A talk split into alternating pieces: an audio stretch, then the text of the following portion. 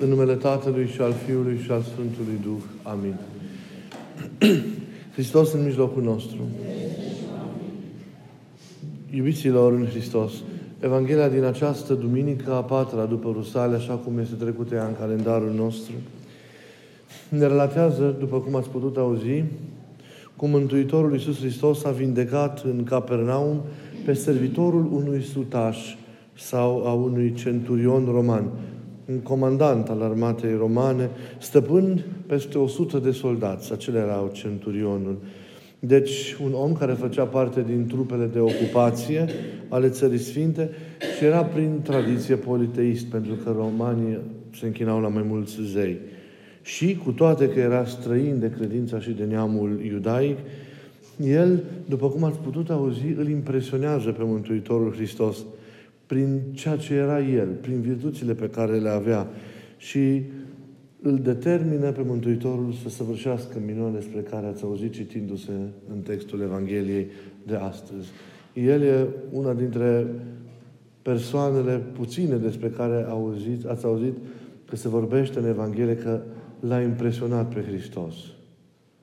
Dacă pe Fiul Dumnezeu a reușit să-L impresionezi, E, e, e mare lucru. Gândiți-vă ce om frumos era acest centurion roman, repet, care era străin de credința și de neamul, de neamul iudaic.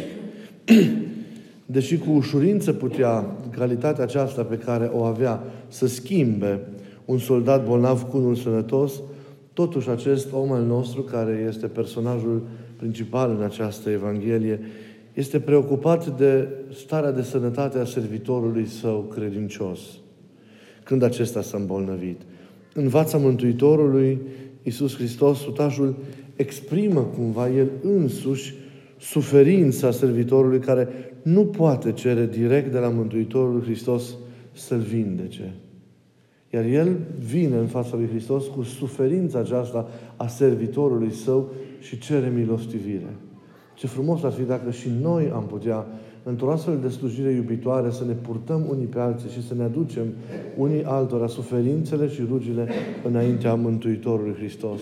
Este o dovadă aceasta de splendidă iubire.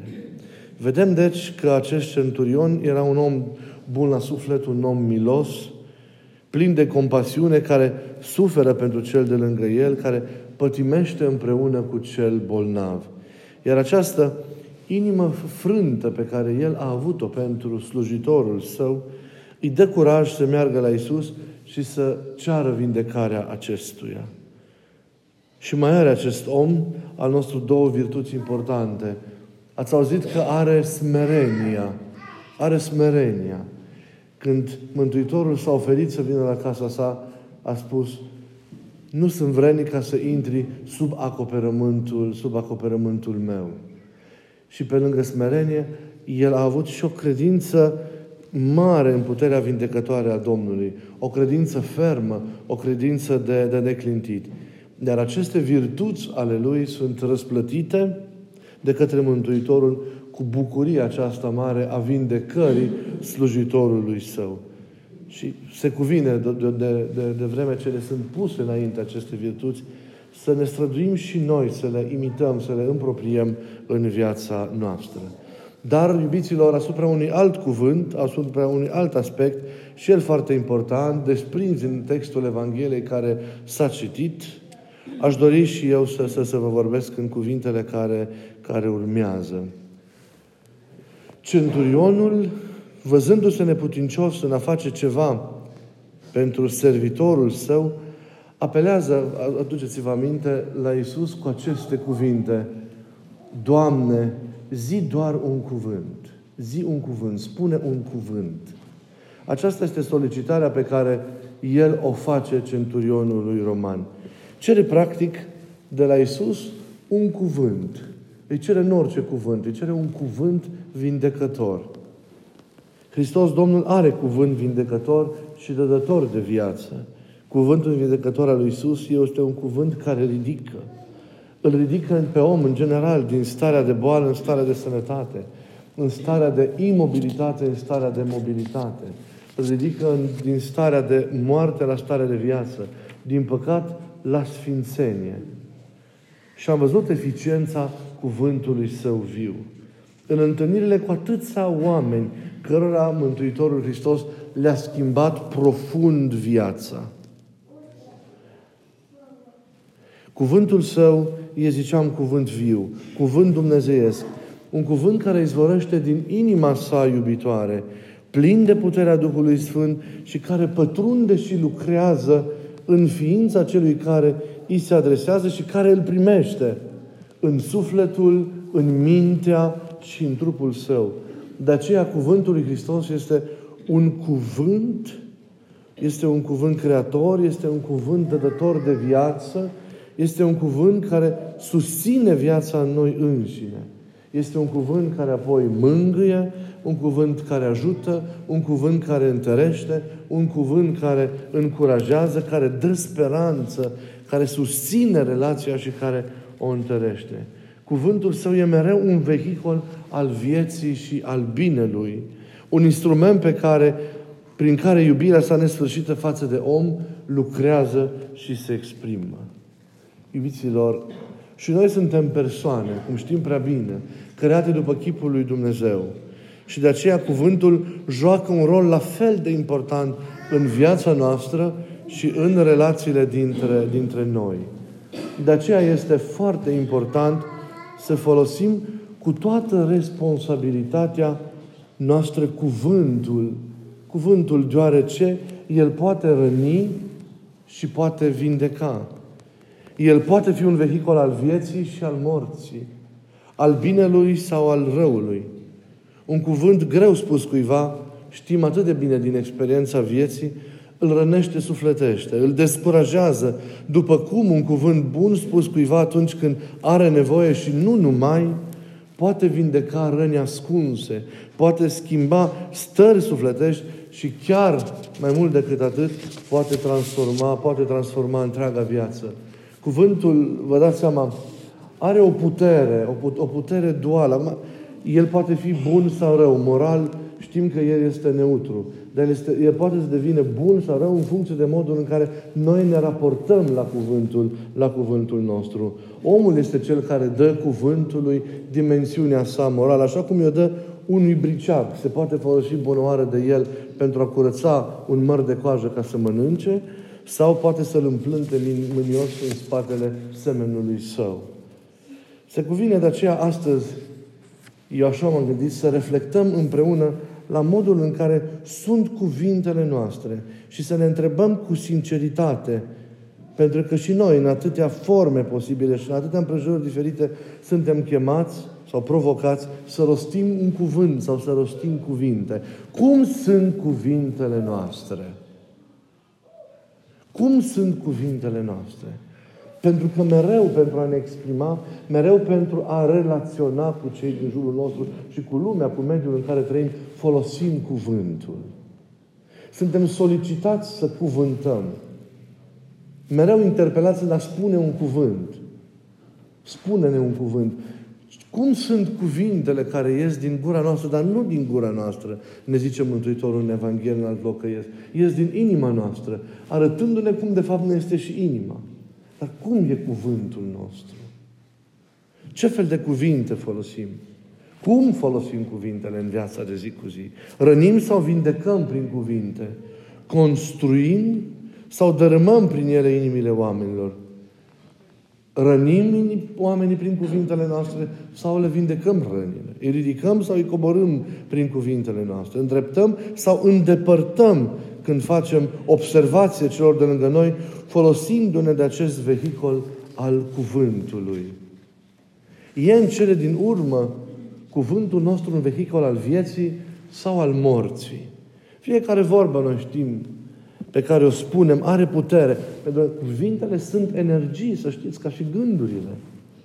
Fiecare vorbă pe care o spunem are putere de a clădi sau de a distruge speranțe și vise. A restaura sau a cauza pierderea. A vindeca sau a distruge Duhul. A aduce bucurie sau tristețe. A aduce plăcere sau disperare. A binecuvânta sau a blestema. Cuvântul lui Dumnezeu, Scriptura ne spune într-un loc că viața și moartea sunt în puterea limbii. De fapt, cum sunt cuvintele noastre?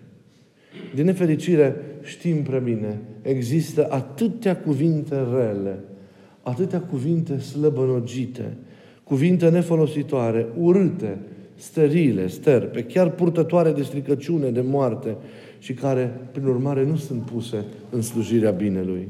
Cuvântul adevărat, cuvântul care contează, este cuvântul viu. Comunicăm prin atâtea cuvinte moarte și fără rost. Și lipsesc cuvintele vii, cuvintele care sunt adevărate, care contează, cuvintele care lucrează în inimile oamenilor de lângă noi, pentru că sunt, repet, vii.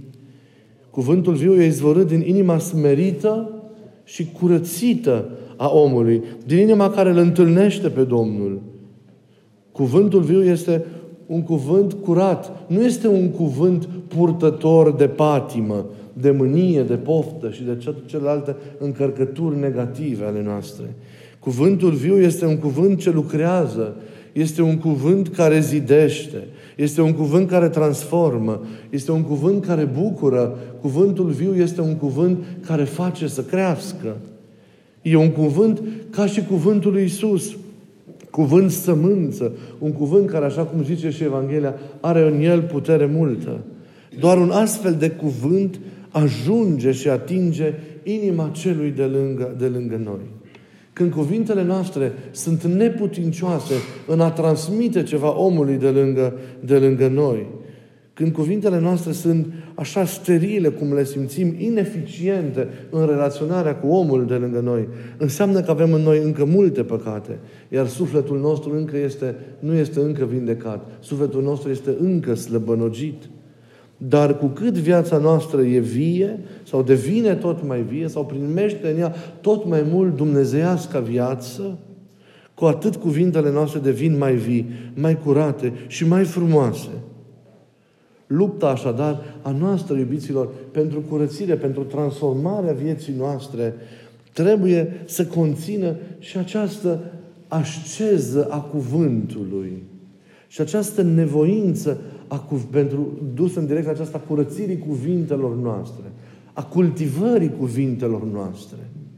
Nu doar pentru că folosim cuvinte rele și pline de energii negative, de răutate, de ură, dar folosim și atâtea cuvinte necuvincioase, atâtea cuvinte murdare, atâtea cuvinte urâte, atâtea cuvinte fără sens. Vorbim adesea umplând, cum zic părinții, văzduhul de cuvinte, dar fără ca să fie cuvinte care contează. Ei, lupta noastră domnicească trebuie să implice și această asceză a cuvântului. E mult, mai mult decât importantă.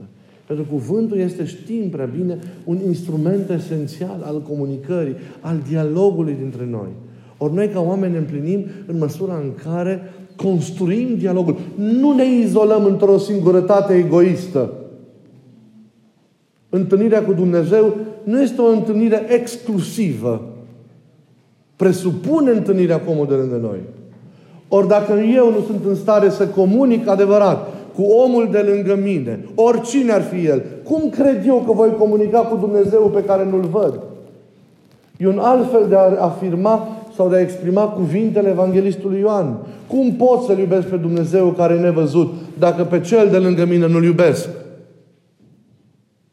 Cum pot să comunic cu Dumnezeul nevăzut dacă nu sunt în stare să comunic omul de lângă mine. Dacă cuvintele mele rănesc omul de lângă mine. Dacă cuvintele mele afectează relația cu cel de lângă mine, o sabotează, o frânge, o rupe. Dacă cuvântul meu distruge în inima omului de lângă mine, cum pot eu să comunic cu Dumnezeu care e nevăzut? Când cu cel care e chipul Dumnezeului nevăzut, omul, eu nu pot să comunic. Trebuie să avem în noi această cultură a cuvântului adevărat. Dar care presupune, nu uitați, asceza cuvântului, postul cuvântului, lupta pentru cuvântul viu, pentru cuvântul autentic. Și acest lucru, repet, e important pentru că noi, ca și persoane, trebuie să avem această cultură a dialogului, această cultură a întâlnirii cu Dumnezeu și cu oamenii și care să se vârșește prin cuvânt. Cuvântul e esențial. Prin cuvânt Dumnezeu le-a făcut pe toate. Cuvântul însuși al lui Dumnezeu s-a făcut om în Isus din Nazaret. Cuvântul este așadar un instrument esențial al întâlnirii dintre noi. Aveți grijă la cuvinte, după cum aveți grijă la gândurile din care se nasc cuvintele și aveți grijă și la faptele care sunt concretizări ale gândului împreună cu cuvintele. E mai mult decât important. Doar când sunt vii și curate, cuvintele noastre vor fi prelungiri ale cuvintelor lui Isus. Și acestea vor zidi, vor zidi și vor rodi în alte suflete. Suntem chemați să vorbim în fiecare zi. Suntem chemați să rostim cuvinte în fiecare zi. Oamenii, prin toate solicitările care ni le fac, practic ne cheamă să le vorbim. Spune-ne un cuvânt. Spune un cuvânt. Și noi ce spunem în fiecare zi, de dimineața până seara? Cum sunt cuvintele noastre? Sutașul a cerut lui Iisus. Spune un cuvânt, e destul. Iar cuvântul lui Iisus, spus sutașului, să-ți fie ție după credința ta, a fost suficient ca acel tânăr slujitor, unde se afla în locul său de suferință, în acel moment să se ridice și să vindece. A fost un cuvânt viu, puternic, o energie care, fiind autentic, a lucrat. Dar noi avem nu doar cuvinte moarte, ci avem cuvinte adesea pline de energia morții, care distrug. Avem și pe cele sterile, avem și pe cele banale și pe puierii, cele fără sens, fără rost. Avem multe categorii de cuvinte care nu sunt bune. Să ne preocupăm să avem cuvinte adevărate în bucătăria noastră. Și de ele să ne folosim în chip autentic pentru a construi frumos dialogul cu Dumnezeu și cu semenii. M-aș bucura mult dacă fiecare, plecând de la casele noastre astăzi, ne-am gândit la cum e cuvântul nostru, cum răspundem, cum vorbim în fiecare zi cu Dumnezeu și cu oamenii. Să cerem așadar și noi lui Isus să zică un cuvânt pentru inima noastră, un cuvânt care stămăduiască cuvântul nostru. Un cuvânt care să ne învețe să vorbim, care să ne ajute să ne transformăm inima și să ne schimbăm viața. Și întâlnirea cu El de azi, de la liturgia de astăzi, să fie o întâlnire la fel de frumoasă și de vindecătoare, cum a fost întâlnirea centurionului cu Isus, pentru că i-a adus bucuria vindecării slujitorului. Amin.